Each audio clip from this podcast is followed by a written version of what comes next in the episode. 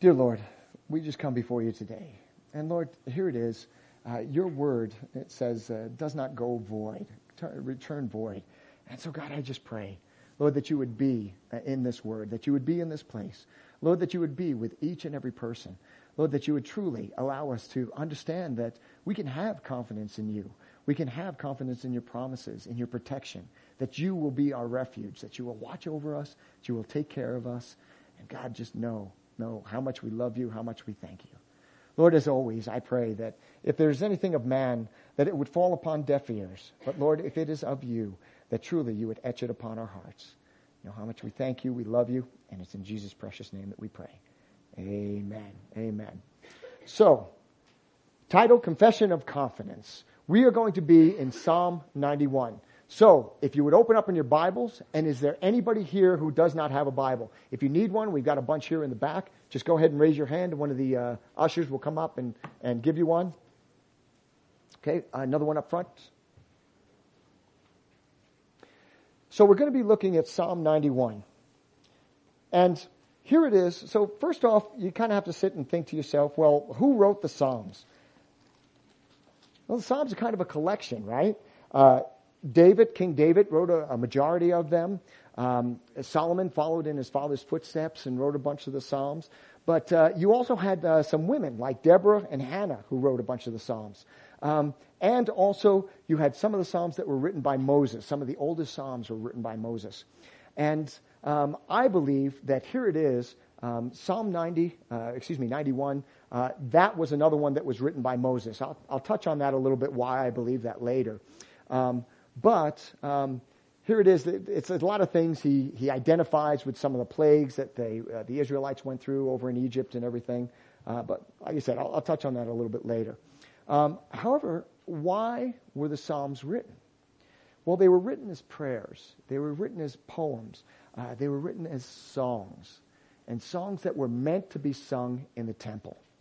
Now, they're not songs that we're used to with a rhythm or a rhyme that has to it. But instead, these were songs that were lifting up worship to God. And, at first you're kind of like, well, that's kind of odd. How would you go about, how would you do that? But you know what? In El Salvador, here it was. We'd sing a song like Good, Good Father, but in Spanish. It didn't rhyme at all, okay? It was completely backwards, for me to be hearing that. But you know what? There was still that worship there. There was still that raising up God and just singing praises to Him. And it didn't matter. It didn't matter what language it was in. And that's what the Psalms were all about. Singing, raising up God, lifting them up to Him. Some of the Psalms were a desperate cry in the middle of despair. Some of them were ecstatic praise. Some of them just talking about our God being a provider and a comforter. And I love the fact that here it is, an angel visits Mary and she realizes that, hey, she's going to give birth to the Son of God. What is it that she does? Well, she pulls out her phone, she takes a selfie and then goes Facebook Live, right? Tells everybody about it, right? No, what does she do? She writes a psalm to God. And that's so beautiful. It's so beautiful. And I wish that was something that we did more, that we still do today. But she sings out the blessings, and we have so many blessings to be thankful for. Amen? Yeah. So in Psalm 91, one of the things I like about it also is it has a messianic thrust to it. It describes the Lord's protection of the coming Jesus. And that's another thing that we can have confidence of. Isn't it amazing? Here it is, the Psalms written hundreds of years before Jesus' birth, but yet describes some of the very things that he's going to go through, some of the very challenges that he's going to have, and just nails it. And it's beautiful. So primarily, Psalm 91, it's broken up into 4 parts. And the first part is a confession of confidence in the Lord.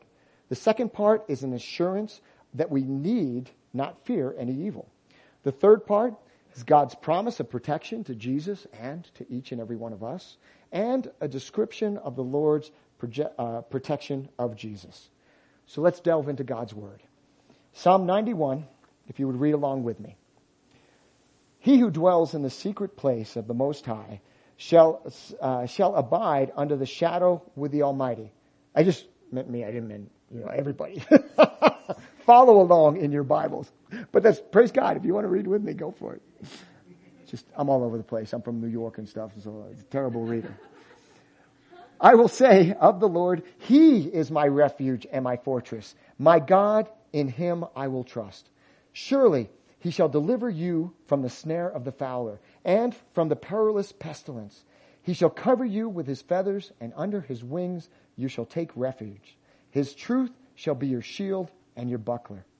You shall not be afraid of the terror by night, nor by the arrow that flies by the day, nor of the pestilence that walks in the darkness, nor of the destruction that lays waste at noonday.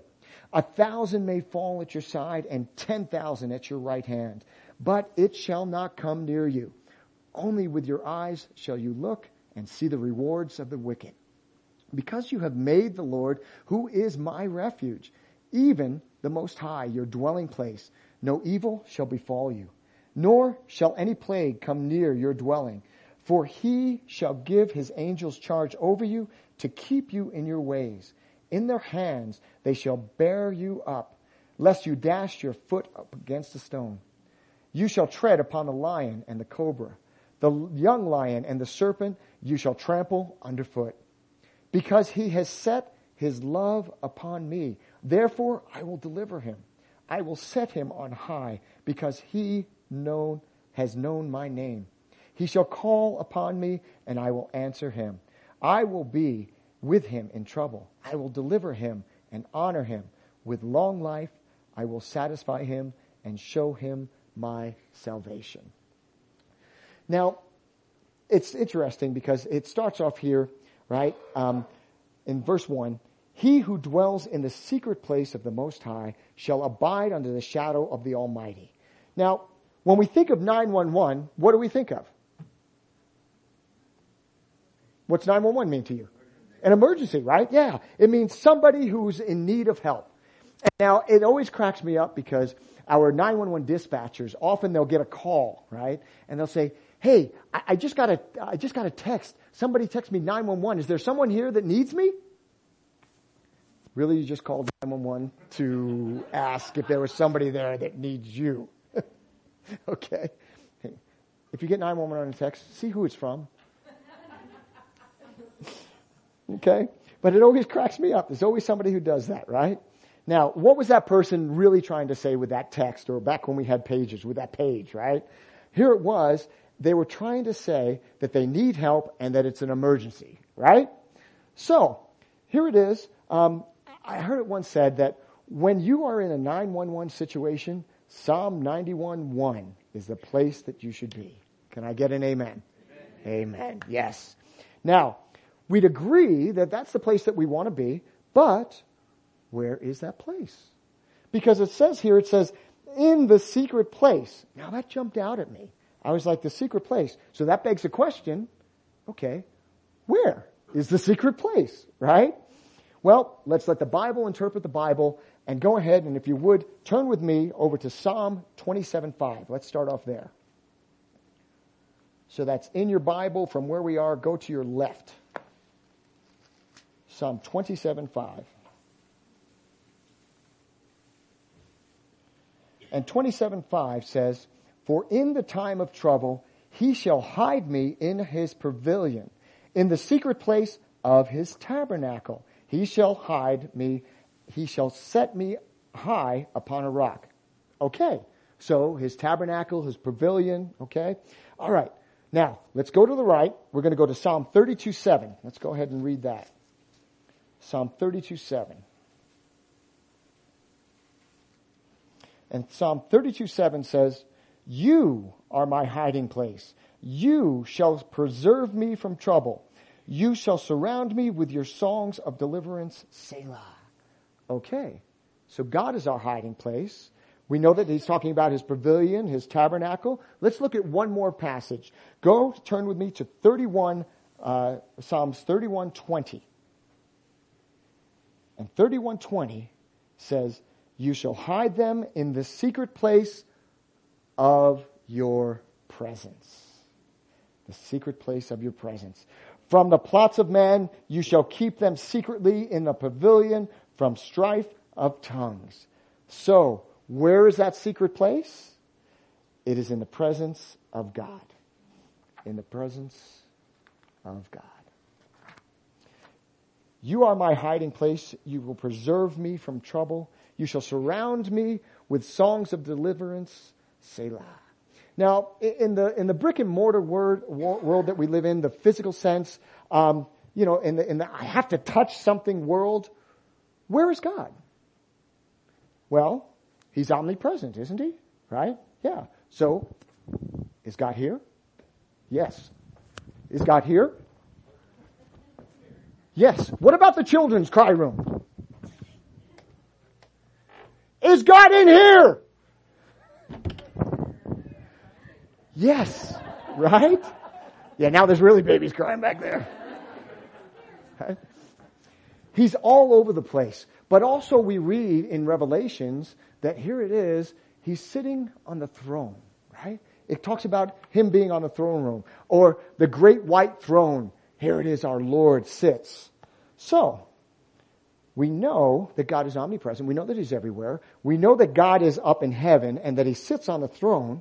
So, where's heaven? It's a secret. Shh. Now, we don't know where heaven is, right? But when we get there, we will, won't we? It won't be a secret anymore. And we will be in the presence of our Lord.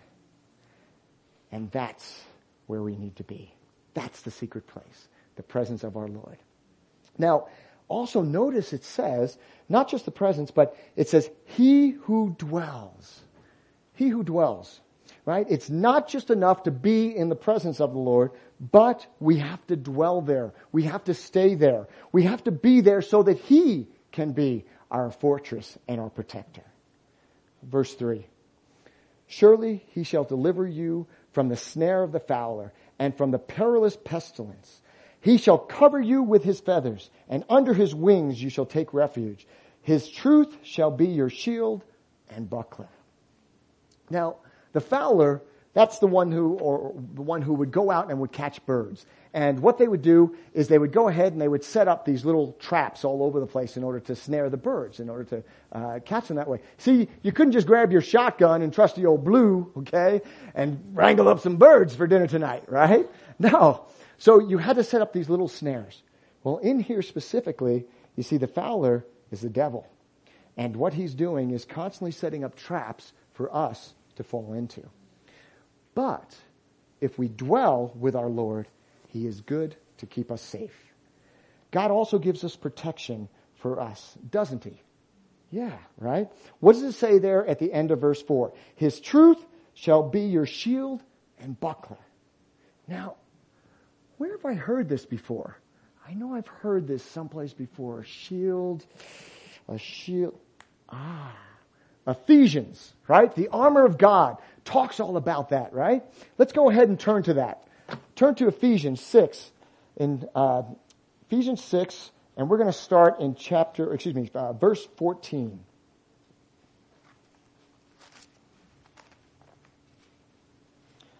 Ephesians 6. 14.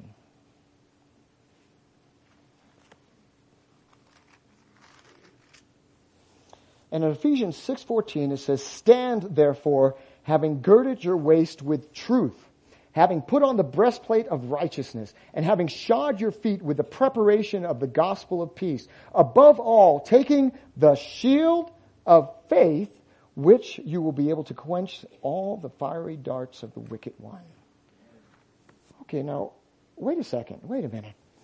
Here it was. God said to gird your waist with truth and to take the shield of faith. Is this a contradiction in God's word? Because here it was in the Psalms. We just read that it was the what? Belt of truth, right? Now, remember, here it is. Paul is talking about like a Roman, okay? A Roman soldier as he's going into battle. And what they would do is they would put on this belt, okay? And what was the belt's purpose? What was the reason for having this belt on? It was to offer protection. It was to offer protection against a slash of a sword that came in. And, I know, it's not very much protection, is it? Right? But here it was to offer protection. What does a shield do? A shield offers protection as well. Now, here it is. Now, if these didn't work, do you think the Roman soldiers would be wearing them? Because, you know, I know personally, when I put on my tac vest, right, here it is, I've got, you know, bulletproof panels on the front and the back. I've got my my IFAC, my personal individual first aid kit, right? I've got extra magazines all over the place. Hey, that's about an extra 30 pounds that I have, that I'm carrying on me every time that I go to make entry, right? Well, with that, if there's something that I really don't need, do you think I want to be wearing it? No. And the other thing is I have to have trust. I have to have faith in the equipment that I'm carrying, right? Yeah. Otherwise, why put it on, right? Hey, just go in blind. And you see, so right here, when we talk about a shield of faith, now that shield, we have to have the truth and knowing that it's going to work for us when we take it into battle. Now, do you believe or have faith just for faith's sake? Well, there's some that do. I mean, the gospel is simple enough so that we can all have faith that Jesus is our Lord and Savior. But the beautiful part of God's Word is that it is truth. Amen? Amen. So, if we have faith that is backed up by His truth time and time and time again, that Word of His truth, then when we're having that shield of faith and that shield of truth, then both are true. Is it not? And they'll protect us from the fowler. Verse 5. You shall not be afraid by the terror of night, nor the arrows that flies by day, nor the pestilence that walks in the darkness, nor of the destruction that lays waste at noon. Now, here what you have is an interplay of words for night and day in the verses that indicate God's universal nature. And with that, His protection as well. You also have terror, arrows, pestilence, destruction, all together, basically referring to evil in general. Verse 7. 1,000 may fall by your side, 10,000 at your right hand, but it shall not come near you. Only with your eyes shall you look and see the reward of the wicked, because you have made the Lord, who is my refuge, even the Most High, your dwelling place. No evil shall befall you, nor shall any plague come near your dwelling. You see, this section right here, this is where I believe that it was Moses that was writing this psalm. You see, or at least somebody who understood his experiences and dangers that he went through. Right? Now, the Egyptians suffered a major consequence, didn't they, for not following the Lord? But let me ask you this. In Exodus, when we read about the Israelites, how many of them died? See, we don't learn of any of them. Why? Because they were in the ways of the Lord. They followed their ways. They were obedient to the commandments of the Lord. Moses told them to go ahead and put the blood on their doorposts, and they obeyed. They were obedient. See, it's not just being in His presence, but it's also being in obedient to His word. And it always amazes me because we try to do things our own way. And then when we do, it doesn't work out and we go, oh, that was weird. Wonder why that didn't work out, you know? I mean, okay, God, I'm only going to get drunk this one last time. That's it. I promise. And you end up in the back of a patrol car, right, sitting in jail and waking up the next morning with a hangover going, God, why didn't you protect me? Why didn't you keep me in Lord? Well, let me ask you this. Do you think that person was dwelling with Him? Was God their refuge? See, my 18-year-old son, he just moved out of the house on Monday. Now, I have to admit, my wife had a little bit more difficult time with him moving out and everything. And I had to remind her, I'm like, honey, when did you move out? Well, about a month after I turned 18. Me? 19 days after I graduated, I was in the military. I celebrated my 18th birthday, okay, in basic training at Fort Jackson, South Carolina. So, you know what? She went ahead. She made peace with it. And, you know, and it was a good thing. But, you see, here it is. He's no longer dwelling with us, right? Now, Let's say that here it was, somebody were to break in to my house, okay? Well, guess what? My family would be under my protection. You see, we protect our home in a very biblical sense by the book of Numbers, 357, 556, 40 caliber. But you see, my son doesn't live with us anymore. So he no longer has the protection of the martial artist, police officer, 15-year-old Army veteran who no longer lives with him. Can't protect him from evil. But you see, our Heavenly Father can. And that's the beautiful thing of that. Verse 11. For he shall give his angels charge over you, to keep you in all your ways. In their hands they shall bear you up, lest you dash your foot against a stone. You shall tread upon the lion and the cobra, the young lion and the serpent, and you shall trample them underfoot. Okay, now does this sound familiar? Does this ring any bells with anybody? It's the scripture that Satan uses to tempt Jesus when he's out in the wilderness for 40 days. This is what he uses. He uses a specific scripture. Now, I don't know about you, but that kind of scares me a little bit, right? Because here it is, if Satan knows scripture, then, and he can even try using that and combating that against our Lord, right? Oh yeah, how much more of a deceiver can he be with us? You know, and unfortunately I hear that time and time again. Oh yeah, God told me to get this divorce. I don't think that was from God. Okay. And again, I'm not condemning anybody if you've gone through a divorce or anything like that. But, you know, I mean, I hear that so many times, right? But now the amazing thing about this was while we were in El Salvador, here it was, Tanner had asked me, he did a message on a devotion on Monday night, and he asked me to do one on Tuesday night. Do you know what my devotion was on? The temptations of Christ. That specific passage in Matthew, it was this scripture. So Pastor John goes ahead and says, oh, I love Psalm 91. Yeah, Psalm 911, that's my refuge. And I'm like thinking, well, hey, I'm a cop. I need to reread that. I need to be familiar with that. That sounds like that should be my passage too, right? So I go ahead and I start reading it, and boom, there it is, right? It's the same scripture that I just went over teaching. Isn't God good? Isn't God good? And then, you see, that's why I wanted to bring this to you, why I believe he placed it upon my heart. Because in Tanner's message on Monday, he asked us two questions. Number one, he said, what has God revealed to you about himself, okay, during this missions trip? And the second question was, what has God shown you about yourself, about God? So now, I have to be honest with you. Before I went on this missions trip, first off, never been on a missions trip before, okay? Well, let me rephrase that. I've been on lots of missions before, but it was always to go out and kill the enemy, not to go and try to save them, okay? But with this missions trip, I'm like, wow. I go, you know, God, how are you going to use me? I mean, I don't even speak their language. How can I tell them about the gospel? How can I use it? You know, and I was just like, you know, and they talked about, we had these meetings that we went to in preparing us for the missions trip. And they said, you know, you're going to feel a little bit uncomfortable. The weather is a little bit uncomfortable. I'm like, okay. Well, God, you put me in the Army. I was in 129 degree weather out in the desert. I was on below 0 degrees out in Korea.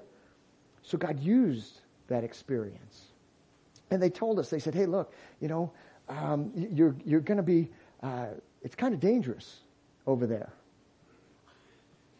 So I'm like, okay, so where is this big revelation for me? What's this going to do? Now, first off, I was put back in place because I was talking with Pastor Luke.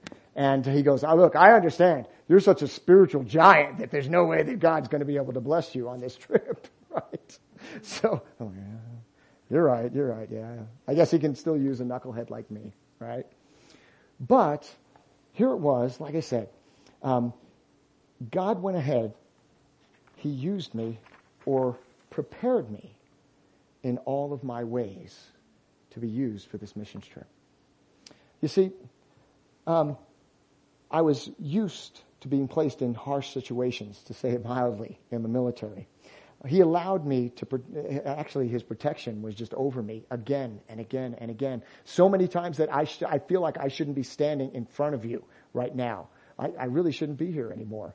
But yet he protected me again and again. And part of that, I believe, is just he's got a whole heck of a lot more work for me to do. It's as simple as that, right? But what else did he allow me to do? He allowed me to become a police officer. And as such, I was responsible for taking care of people, putting other people's needs before self. I was in charge of taking care of people, to being vigilant, watching out for evil and everything. He allowed me to become a pastor so that I could minister to my family, so that I could minister to the flock here at CCRS. He allowed me to do all of those things. And when it came to the missions trip, what did I do? He kept me in my ways. He used me to watch over and protect the flock. He used me to minister to them, to give the devotion on Tuesday night. He used me, okay, and prepared me for those very moments. And what did he do? He kept me in all of my ways. Now, look at that scripture. Look at that scripture in Matthew. Let's turn to that one more time. Matthew 4, chapter 4, verses 5 and 6.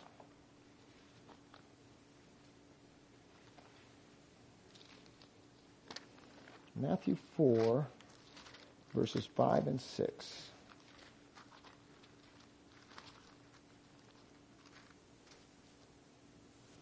So the temptations of Christ, or more specifically, in a better translation, is a testing of Christ. Because can God really be tempted? No, but a testing. So verse 4, it says, but he answered and said, well, hang on. Back this up. What did I say? 5. Okay. Verse 5. Then the devil took him up to the holy city and set him on the pinnacle of the temple. And he said to him, if you are the Son of God, throw yourself down, for it is written, he shall give his angels charge over you, and in their hands they shall bear you up, lest you dash your foot against a stone. Do you see what he left out? Keeping us in all of our ways. And that's what the enemy will do. They'll get in there and they'll just tweak things a little bit. I mean, is there anybody here who went ahead and said, you know what, God, I want to be face down in a gutter, lying there, throwing my face up, addicted to drugs, addicted to alcohol. That's what I'd like. No, right? We don't say that. That's not what we want. But instead, oh, we got all the Budweiser commercials and, you know, and alcohol. Oh, it's glorious. You have a great time. Woohoo, right? Yeah. Yeah. But instead, it's just a little bit, right? They're all having fun too. Always. Good-looking people having a great time. Fun in their sin. Yes. But that's what God taught me, was to keep me in my ways. Keep me in my ways. And I pray that he would do the same for you. Use your gifts and talents and keep you in your ways. Verse 14. Because he has set his love upon me, therefore I will deliver him. I will set him on high because he has known my name. He shall call upon me and I will answer him. I will be with him in trouble. I will deliver him and honor him. With long life, I will satisfy him and show him my salvation. Now, we're going to kind of wrap things up with a little love. And you see, the verb that's used here when he says, because he has set his love upon me, you see, it's the Hebrew word that they don't normally use for love. And the idea behind it is to hold close or even hug tightly in. And the psalmist here says, because he has known my name. When he speaks of that, it's an intimate, experiential knowledge of the Father. If you would turn with me one last time to John chapter 1, verse 18.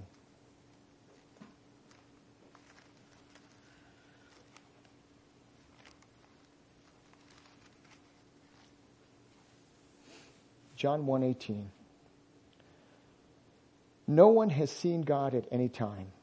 The only begotten Son, who is in the bosom of the Father. He has declared him. That is an intimate love. The bosom of the Father. I love that. You know, right now, my youngest son, Andrew, he is the perfect height. Why? Because he comes right up to here on me. And when I hug him, I wrap my arms around him, hold his head just like this, hold him tight to my bosom. I can take my chin and rest that on his head. And there is an intimacy there between father and son that you can't get anywhere else. And we can have that intimacy with our Heavenly Father as well. If we dwell with him, if we keep in his ways, it's there for you and for I. All we have to do is stay and keep in our ways. So today, I would challenge you. I would challenge you. Dwell with our Heavenly Father. Be in his word. First thing in the morning when you wake up, break open his word. Get that intimacy with the Father. Start your day off right. Pray without ceasing. Anytime you get the opportunity, pray. Whether that's for maybe a fellow member, the Christian family here, or maybe it's a complete stranger. But it says, pray without ceasing. Pray. And have a confession of confidence. Confession of confidence in our Lord. Because he's going to take care of us. He's going to take care of all of our problems. He's going to protect us if we will just stay in our ways. Amen? Amen. Let's pray. Dear precious Heavenly Father, God, that's what we want today. We want to be kept in your ways. Lord, we want to wake us up, stir our hearts first thing in the morning so that we can get to know you better. Lord, I pray that you would be our protector. Lord, that you would keep us away from the snares of the fowler, that we would not fall into those temptations, but instead the tests, the trials, Lord, instead it would be something that we would come through on the other side and give you all the glory. So God, I pray, precious Heavenly Father, be with each and every person here today. Lord, and as we go out, again, let it not be something that we keep inside of us, but instead, let us profess it to the world. Let us express our confidence in you. God, because you loved us first. Thank you, Jesus. Thank you, Roy. And it is in Jesus' precious name that we pray. Amen.